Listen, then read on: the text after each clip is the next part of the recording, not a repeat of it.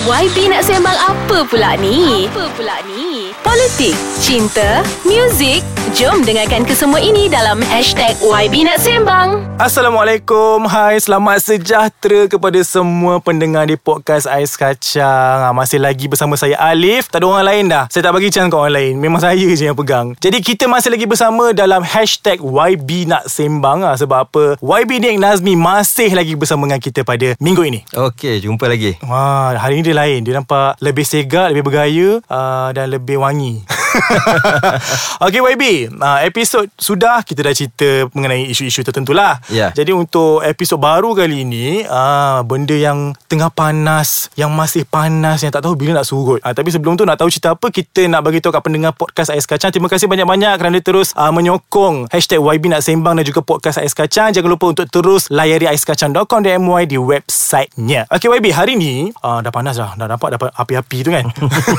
Kita nak cerita mengenai Dua isu besar dekat Malaysia ni Iaitu LGBT uh, Dan juga perkahwinan budak bawah umur Hmm, isu-isu kita- panas. Ha. Sangat Sangatlah Sekarang macam everywhere dah Sampai dah Tak tahulah macam mana dah kan Okay hmm. Jadi hari ni kita nak tanya kat YB sendirilah Mengenai Kita cerita mengenai LGBT dulu Apa pendapat YB mengenai LGBT ni Sebab apa Remaja Banyak gila terlibat dengan kancah ini Okey, bagi saya sebenarnya ini bukanlah isu yang baru sebab dalam Quran pun dah ada. Betul. Kan? Contohnya kaum Nabi Lut. Yes Ha, jadi mana benda ni bukanlah baru, bukan uh, berlaku di tempat-tempat tertentu saja, Hmm, betul. tetapi ialah sebahagian daripada apa yang dibuat oleh uh, sekelompok manusia. Uh, dan memang agama kita, kebanyakan budaya kita tidak menerima perkara itu. Cuma pada masa yang sama, eh, kita tidak menerima, kita tidak mengiktiraf. Misalnya ada setengah negara di luar, mereka menerima perkahwinan sesama jenis. Uh, kita tak terima di negara kita. Ya, dan saya ber- bercakap dengan kawan-kawan saya merentasi agama di Malaysia, uh, semuanya tak terima. Ya. Tetapi kita menolak makna amalan ini, kita uh, tidak menerima perkahwinan sejenis dan sebagainya. Tetapi pada masa yang sama, kita juga kena membezakan dengan melayani mereka uh, atau yang tergolong dalam LGBT ini macam mana dengan dengan begitu keras ataupun Betul. dengan dengan cepat menghukum. Sebab sebenarnya Islam pun tak ajar kita macam itu. Betul. Kalau kita tengok dulu uh, Rasulullah SAW sendiri pun baginda sebenarnya cukup berat nak jatuhkan hukum kepada orang. Dia lebih uh, nak memujuk Betul. dan kita daripada nak cepat oh dia ni kena bala lah sebab Ha, dia buat ha, macam ni. ha. Dia lebih pada oh kita doakan semoga dia kembali ke pangkal jalan Betul. dan dirahmati Allah. Sebab kita tak tahu pengakhiran kita. Betul. Kita yang do orang kata apa do suka hukum-hukum ni Ha. Mungkin kita mati nanti kita waktu tu kita jadi lain. Ha, macam mana? kononnya kita baik sekarang ni. Ha. Baik sangatlah kalau Ha, betul baik. kalau betul Kan? baik, ha, ha. Waktu mati kita tak tahu Sebab itu yang sebenarnya pengakhiran tu Kan Betul. Macam mana pengakhiran kita Betul. Orang yang kita duk kutuk tu Mungkin hari ni Misalnya ada kes pelacur Ada cerita dulu Pelacur Hmm, dengan anjing Ah, betul. Sebab dia bagi minum kat anjing, Anjing tu, tu. Dia boleh masuk syurga Terus masuk syurga Ha, jadi ini makna kuasa Allah ya. Betul. Jadi sebab itu bagi saya kita jangan cepat menghukum. Betul. Kita cuba pujuk dengan cara yang baik. Sebab di kalangan LGBT ini pun ada macam-macam. Ada hmm. yang misalnya mereka ada kecenderungan Betul. LGBT tetapi dia berjihad, dia melawan uh, nafsu dia, dia melawan diri dia, dia tak buat apa-apa. Dia tak orang kata act on it lah ya. Jadi itu pahala dia cukup besar. Mana masing-masing ada ada ujian masing-masing ya. Jadi kita tak tahu dan kita jangan bagi saya jangan cepat menghukum lah. Itu yang paling penting. Tetapi ya kita kita tak terima Ah, uh, betul. mana benda itu salah tetapi macam banyak juga dosa-dosa lain uh, rasuah zina minum arak uh, makan babi Ah, ya dia betul. uh, kalau minta maaf lah kalau saya sebut tapi orang Melayu ni Ah. kalau dulu tradisi dia sebenarnya banyak dosa tapi kalau bila bab uh, makan babi ah babi Ah. tu memang besar lah dosa dia. Tapi Terus. kalau arak tu dia kecil sikit ah itu dia punya persepsi. dia. Ha, ha. Ah, macam sekarang dah termasuk pula LGBT ah, jadi bagi saya banyak je benda lain yang salah juga kan? Betul kan Sebab And ada lagi satu statement ni YB uh, Hmm. Sememangnya Malaysia tidak Menerima langsung Isu-isu LGBT ni. Faham? Betul. Tapi ada sebahagian golongan yang mengatakan Kamu lah open minded lah. Kau boleh Jangan nak terus muang diorang ni. Diorang pun manusia juga. So takkanlah kau terus tak nak ambil tahu And kau terus macam Oh tak boleh kami tak menerima Hmm. Sebab itu adalah dugaan diorang masing-masing Jadi YB sendiri rasa macam mana Bila orang kata Kita dia tak open minded pula Ya. Ha-ha. Macam Yelah Tu cakap Kalau nak open minded Nak suruh kita iktiraf perkahwinan uh, Nak nak menghalalkan amalan ini bagi saya itu agak agak sukar. Uh, tetapi kalau pada masa yang sama nak suruh kita panjat bilik orang, rempuh bilik orang, tengok apa yang berlaku kat dalam. Eh, Ini pun ada kenyataan uh, apa ni Datuk Seri Mujahid Yusof Rawa kan Menteri Agama kita. Itu pun tak diajar oleh Islam. Ya, Sayyidina Umar pernah ditegur apabila dia teg- dia apa dia panjat rumah orang nak tengok orang tu minum arak. Orang tu kata saya buat satu salah tapi sebenarnya awak buat lagi banyak kesalahan. Tak bagi salam, masuk panjat rumah uh, Ah, ah, dan betul, sebagainya. betul. Jadi itu pun tak diajar dalam Islam. Maknanya kita nak cari kesalahan. Uh, tetapi kita lebih kepada mendoakan rahmat, cuba membimbing orang ke pangkal jalan. Dan jadi sebab itu bagi saya kita ambil pendekatan sederhana. Betul. Kita menolak. Maknanya memang betul kita kata tak boleh. Nak kahwin kat Malaysia tak boleh, nak ni tak boleh. Buat secara terbuka tak boleh. Tetapi kita cuba ada sebab macam uh, jawapan baru-baru ini uh, Datuk Seri Mujahid juga di parlimen tentang isu LGBT bahawa ada uh, banyak juga ya uh, orang-orang yang tergolong dalam LGBT ini menghubungi pihak berkuasa agama secara sukarela Oh. dan mereka nak ya mereka minta bimbingan dan sebagainya. Dan ada yang dihantar ke umrah. Jadi bagi saya itu yang pendekatan yang Baik. lebih baik ya. Sebab uh, dan ada yang misalnya nak diberi bantuan kewangan oleh pihak agama sebab ramai di antara mereka ini terlibat dalam uh, industri seks ya, itu sebagai pelacur. Betul. dan mereka tak tahu nak cari makan cara Macam lain mana? sebab Ha. selama-lamanya mereka duk buat kerja tu. Ya jadi bagi saya kita kena ambil pendekatan macam tu. Maknanya me- menasihati bukan dengan cepat nak label dan menghukum. Betul YB Okay YB kita nak rehat sekejap Sebab apa lepas ni Saya nak tanya YB mengenai Kes Nisha Ayub. Kita nak cerita sikit Selepas Alright. kita break ni Sebab apa Producer nak belanja YB ais kacang. Alright. Boleh? boleh. Kita kembali selepas ini So we are back people dalam hashtag YB nak sembang. Ha, Tak puas ni nak sembang dengan YB ni Nazmi ni. Macam-macam bagus. Ha, Macam-macam ilmu saya dapat. Ha, Korang mesti jealous kan? Tak apa Okay YB sebelum kita berehat tadi Saya ada menyatakan mengenai kes Nisha Ayub. Uh, Nisha Ayub ni seorang transgender Pondan eh. Dia pernah ditangkap uh, dan dibawa ke penjara. Isu dia adalah Beliau telah didera secara seksual hmm. Selama 3 bulan di penjara tersebut. Saya sebagai manusia yang mempunyai hati yang berperi kemanusiaan ini, saya rasa mengapa perlu ditindas golongan-golongan seperti ini dan dihukum. Seperti mana kita ni Tuhan nak ambil alih kerja Tuhan Betul. ni. Nampak dia pondang kau pukul dia kau Hmm, hmm. dera dia seksual. Apa pendapat YB mengenai masalah besar ni? Bagi saya Yalah Saya tak baca detail kes ni Tetapi Okay. kalau Misalnya uh, Ya dia ditangkap uh, Sebagai pondan Dan menyalahi uh, Enactment uh, tertentu Di bawah uh, Kerajaan negeri Dan sebagainya di Enactment syariah Maka Pihak berkuasa boleh ambil tindakan Memenjarakan Atau sebagainya lah Denda Apa-apa yang Dia ad- ada dalam Undang-undang Undang-undang betul. tetapi uh, undang-undang juga tidak memberi ruang untuk kita mendera. Apatah lagi secara seksual. Apatah lagi dalam kononnya nak memulihkan dia. Hmm. Hmm. Ini lagi tak ada tak ada kaitan Hmm, langsung. dengan agama. Dalam Islam sendiri kita ada hukuman-hukuman yang jelas dalam syariah yang mana tidak ada unsur penderaan hak asasi termasuk orang yang ditahan termasuk orang yang bersalah. Mereka juga ada hak sebagai banduan dan sebagainya. Jadi okey, kita tak setuju dia dia dia perlu ditangkap. Yang tu kalau ada undang-undang dan sebagainya tak ada masalah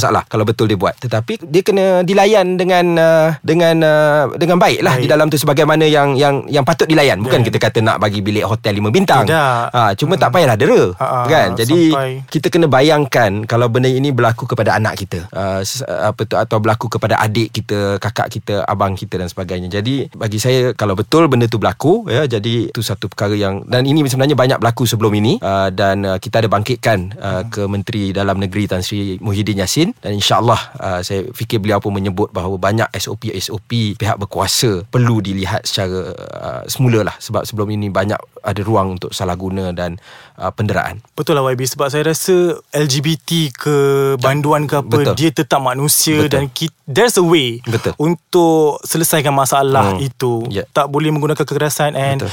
tolong jangan Jangan ambil alih kerja Tuhan lah You Betul. guys bukan sesiapa Untuk terus jatuhkan hukum Okay YB Kita dah settle untuk LGBT tu Saya Hmm. harap pendengar pun dah Dah cair dah ais kacang sebab panas sangat isu dia. Oh dah bergenang dah ais kacang tu Panas sangat ni Macam ni producer Panas sangat isu-isu ni ha. Okay uh, Next issue Yeah. uh, Mungkin lagi panas uh, Ha. Mungkin kat luar ni Mungkin ada orang-orang tengah tunggu kita Okay YB mengenai Perkahwinan budak bawah umur ni lah Hmm. Sebab pernah di Pernah kecoh eh Beberapa bulan yang lepas Mengenai isu di Gua Musang Di mana Yeah. seorang lelaki Berusia 41 tahun ah, Tergelak saya Mengahwini seorang Budak berumur 11 tahun Budak perempuan 11 hmm. tahun YB Saya Ya. tak tahu Apa yang berada di Kotak fikiran mereka Sebab apa YB Saya nak tanyalah Golongan-golongan Duduk di rural area ni kan Mungkin pendidikan Mengenai benda-benda macam ni kurang Pendapat YB sendiri Mengenai isu ni Macam mana YB Ya, makna secara prinsipnya bagi saya uh, kita kena iktiraf realiti zaman ini. Sekarang uh, kita ada expectation untuk anak-anak gadis kita menamatkan paling kurang pun sekolah lah. Uh, makna sekolah tu yalah kalau ikut undang-undang sekarang hanya sampai darjah 6 sebenarnya. Hmm. Dan ini antara perkara yang menyumbang kepada masalah ini berlaku. Baik. Kalau kita dapat eh, sebab itu kita kena lihat secara menyeluruh ya. Tapi makna bagi saya kita kena naikkan mungkin sampai ke 15 tahun ya uh, level PT3 dan uh, seterusnya. Jadi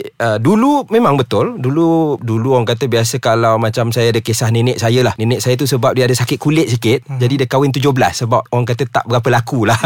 uh, kalau tak 13 14 tu dah dah kahwin, Dah kahwin, zaman ya. tu. Tapi itu zaman itu. Lama-lama. Macam saya katalah zaman itu biasa budak-budak perempuan tak pergi kalau sekolah pun sekolah rendah. Hmm, tak Ah, habis. paling hebat pun sekolah rendah lah. Betul. Ha, jadi situasinya berbeza. Ha, sekarang macam tadi dulu ada satu episod komplain pasal kos sara hidup kan. Ha, sekarang kita nak laki bini kena kena kerja. Ha, jadi sebab itu dua-dua kena ada pendidikan, nak jaga anak dan sebagainya. Jadi sebab itu uh, bagi saya konteksnya pada zaman ini ya zaman ini perkahwinan bawah umur itu tidak lagi relevan lah. Sebab itu kita pun dalam proses nak naikkan daripada 16 ke 18.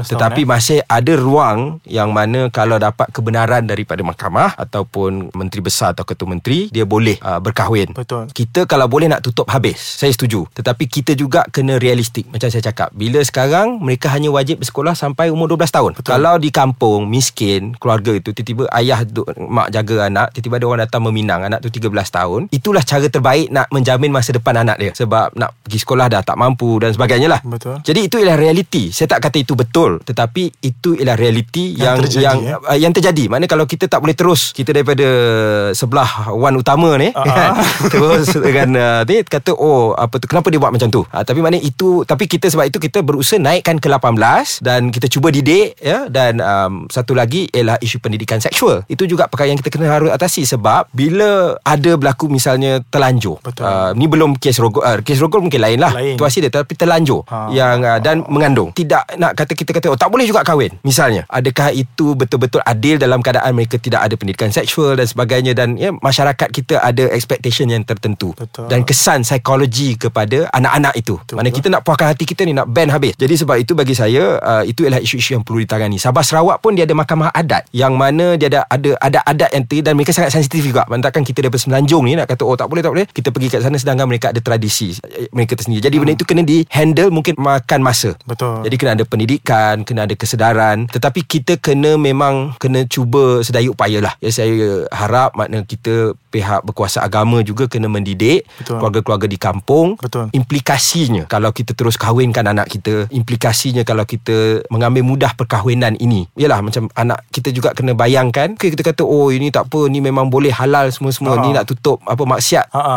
Tetapi kita cuba bayangkan kalau macam cerita tu kan anak kita tak tak sekolah menengah lagi berkahwin dengan orang yang jauh lebih tua. Ya jadi itu yang benda-benda yang kita kena fikirkan dan kita kena berlaku adil. Ha, jadi ini bagi saya kena ditangan saya setuju perkahwinan bawah umur patut uh, sebab tu kerajaan dalam proses nak naikkan ke 18 tetapi dan beberapa negeri dah di diumumkan tetapi nak tutup habis yang macam uh, 100% supaya mereka tak boleh nak pergi ke mahkamah minta kebenaran pun tak boleh itu mungkin makan masa sebab ada beberapa faktor seperti pendidikan seks Betul, seperti soal ekonomi pendidikan dan sebagainya Saya suka uh, bila mana YB kata kita kena ambil tahu pasal psikologi budak yeah. tersebut sebab saya bila dengar saja 41 tahun suami Hmm. dan isteri ni 11 tahun saya membayangkan pertama sekali selepas contohlah rezeki mendapat anak mengandung macam ni nak jaga Hmm. uh, budak bayi you pun masih lagi muda belum Betul. lagi expose Betul. dengan experience menjadi ibu lepas tu kena masak duduk rumah bersama suami mak, suri rumah dan sebagainya and you baru 11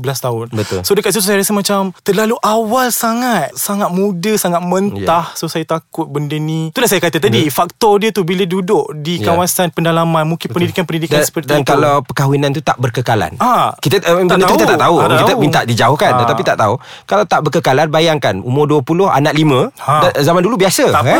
ha, sekarang, anak 5 macam mana ada nak orang nak kahwin pun Ha. susah itu, itu realiti eh. jadi sebab itu saya kata kena fikir betul-betul benda ni Kena fikir betul-betul Saya harap banyak pihak yang ambil peluang dan ruang untuk terus atasi masalah-masalah seperti ini. Saya nak- saya nak share sedikit sebab saya ada baca data pada tahun 2016 oleh Kementerian Pembangunan Wanita Keluarga dan Masyarakat mengenai perkahwinan bawah umur ni hmm. sebanyak 6268 permohonan telah hmm. diluluskan. Hmm. Saya sangat terkejut dengan hmm. jumlah itu YB. Hmm. So kepada semua pendengar di podcast Ais Kacang renung-renungkanlah uh, hmm. uh, isu ini sebab apa kita kita masih berharap pada pihak kerajaan sendiri untuk laksanakan yang terbaik yeah. untuk kita Betul. untuk atasi masalah ini. Okey YB, dah sampai ke penghujung rancangan dah. Oh, sekejap. Ya Allah kejapnya lah rasa. Producer pun dah marah. Cepatlah bila nak habis ni, bila nak habis kan. topik dah habis macam mana? Producer memang hebat pilih topik-topik macam ni.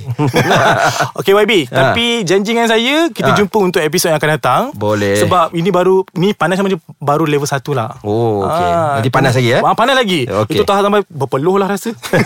okey YB, tapi sebelum tu untuk semua pendengar di podcast Ais Kacang jangan lupa untuk terus layari aiskacang.com.my untuk mengetahui update kami di sana. Okey, kita jumpa lagi pada episod yang akan datang. Bye.